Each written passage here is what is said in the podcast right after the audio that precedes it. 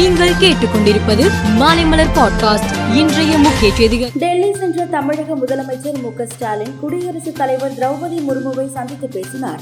அப்போது தமிழகத்தின் கிண்டியில் அமைக்கப்பட்டுள்ள அதிநவீன பன்னோக்கு உயர் சிறப்பு மருத்துவமனையை திறந்து வைக்க குடியரசுத் தலைவருக்கு அழைப்பு விடுத்தார். அவரது அழைப்பை ஏற்று குடியரசுத் தலைவர் திரௌபதி முர்மு தமிழகம் வருவதாக உறுதியளித்துள்ளார். அதன்படி வரும் ஜூன் ஐந்தாம் தேதி திரௌபதி முர்மு தமிழகம் வருகிறார். ஆருத்ரா நிதி நிறுவன மோசடி வழக்கில் இதுவரை ஆறு புள்ளி மூன்று ஐந்து கோடி பணம் ஒன்று புள்ளி ஒன்று மூன்று கோடி மதிப்பிலான தங்கம் வெள்ளி பொருட்கள் மற்றும் இருபத்தி இரண்டு கார்கள் பறிமுதல் செய்யப்பட்டிருப்பதாக பொருளாதார குற்றப்பிரிவு ஐஜி ஆசையம்மாள் தெரிவித்தார்.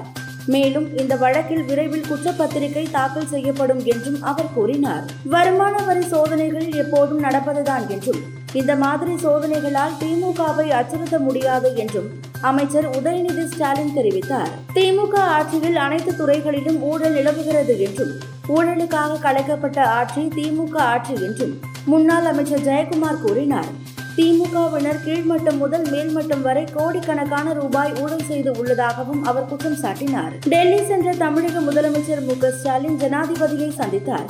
பின்னர் சென்னை புறப்பட்ட அவர் டெல்லி விமான நிலையத்தில் மத்திய நிதி அமைச்சர் நிர்மலா சீதாராமனை தற்செயலாக சந்தித்த போது பேசினார். பிரதமர் மோடியின் நூறாவது மனதின் குரல் நிகழ்ச்சி நாளை மறுநாள் நாடு முழுவதும் நடக்கிறது. இதில் நடுத்தர மற்றும் அடித்தட்டு மக்கள் பெருமளவில் பங்கேற்க ஏற்பாடுகள் நடந்து வருகிறது. சென்னையில் மீனவர்கள் அதிகம் வாழும் பகுதியான நடுக்குப்பத்தில் பாஜகவினர் திருமண பத்திரிகை போன்று மனதின் குரல் நிகழ்ச்சிக்கு அழைப்புதல் கொடுத்து உள்ளனர். வீடு வீடாக சென்று நிகழ்ச்சியில் தவறாமல் பங்கு கொள்ளும்படி பொதுமக்களுக்கு அழைப்பு விடுத்தனர். சூடானில் உள்நாட்டு போரினால் ஏற்பட்டு உள்ள அசாதாரண சூழ்நிலைக்கு மத்தியில் கடைகள் மால்கள் மற்றும் வீடுகளை உடைத்து அங்கிருக்கும் பொருட்கள் மற்றும் நகை பணத்தை ராணுவ வீரர்கள் சூறையாடி வருவதாக பொதுமக்கள் குற்றம் சாட்டியுள்ளனர்.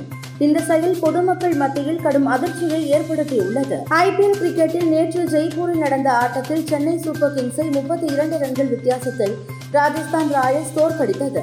போட்டிக்கு பின்னர் செய்தியாளர்களிடம் பேசிய Chennai super kings captain Dhoni தங்களுக்கான இலக்கு சராசரிக்கு அதிகமான இலக்கு என்பதால் பவர் பிளேவில் அதிரடியாக விளையாடி இருக்க வேண்டும் என்று கூறினார். மேலும் செய்திகளுக்கு மாலைமலர் பாட்காஸ்டை பாருங்கள்.